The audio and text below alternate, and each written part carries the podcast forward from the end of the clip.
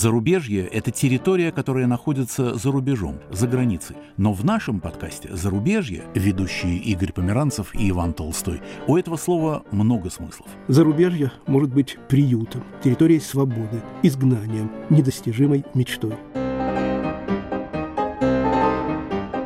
Я еще в конце 80-х годов, путешествуя по Советскому Союзу, я чувствовал себя чужим там. Когда я оказался чужим в Германии, это как бы встало на свое место. Ну, чужим в Германии быть нормально, я же здесь чужой. Ненормально быть чужим у себя дома. Я абсолютно уверена в том, что философия – это не просто интеллектуальное путешествие, это одно из самых захватывающих из всех возможных путешествий. Пекин – это была смесь странных таких специй, в которых выделялся кориандр. И эта смесь была с запахом канализации.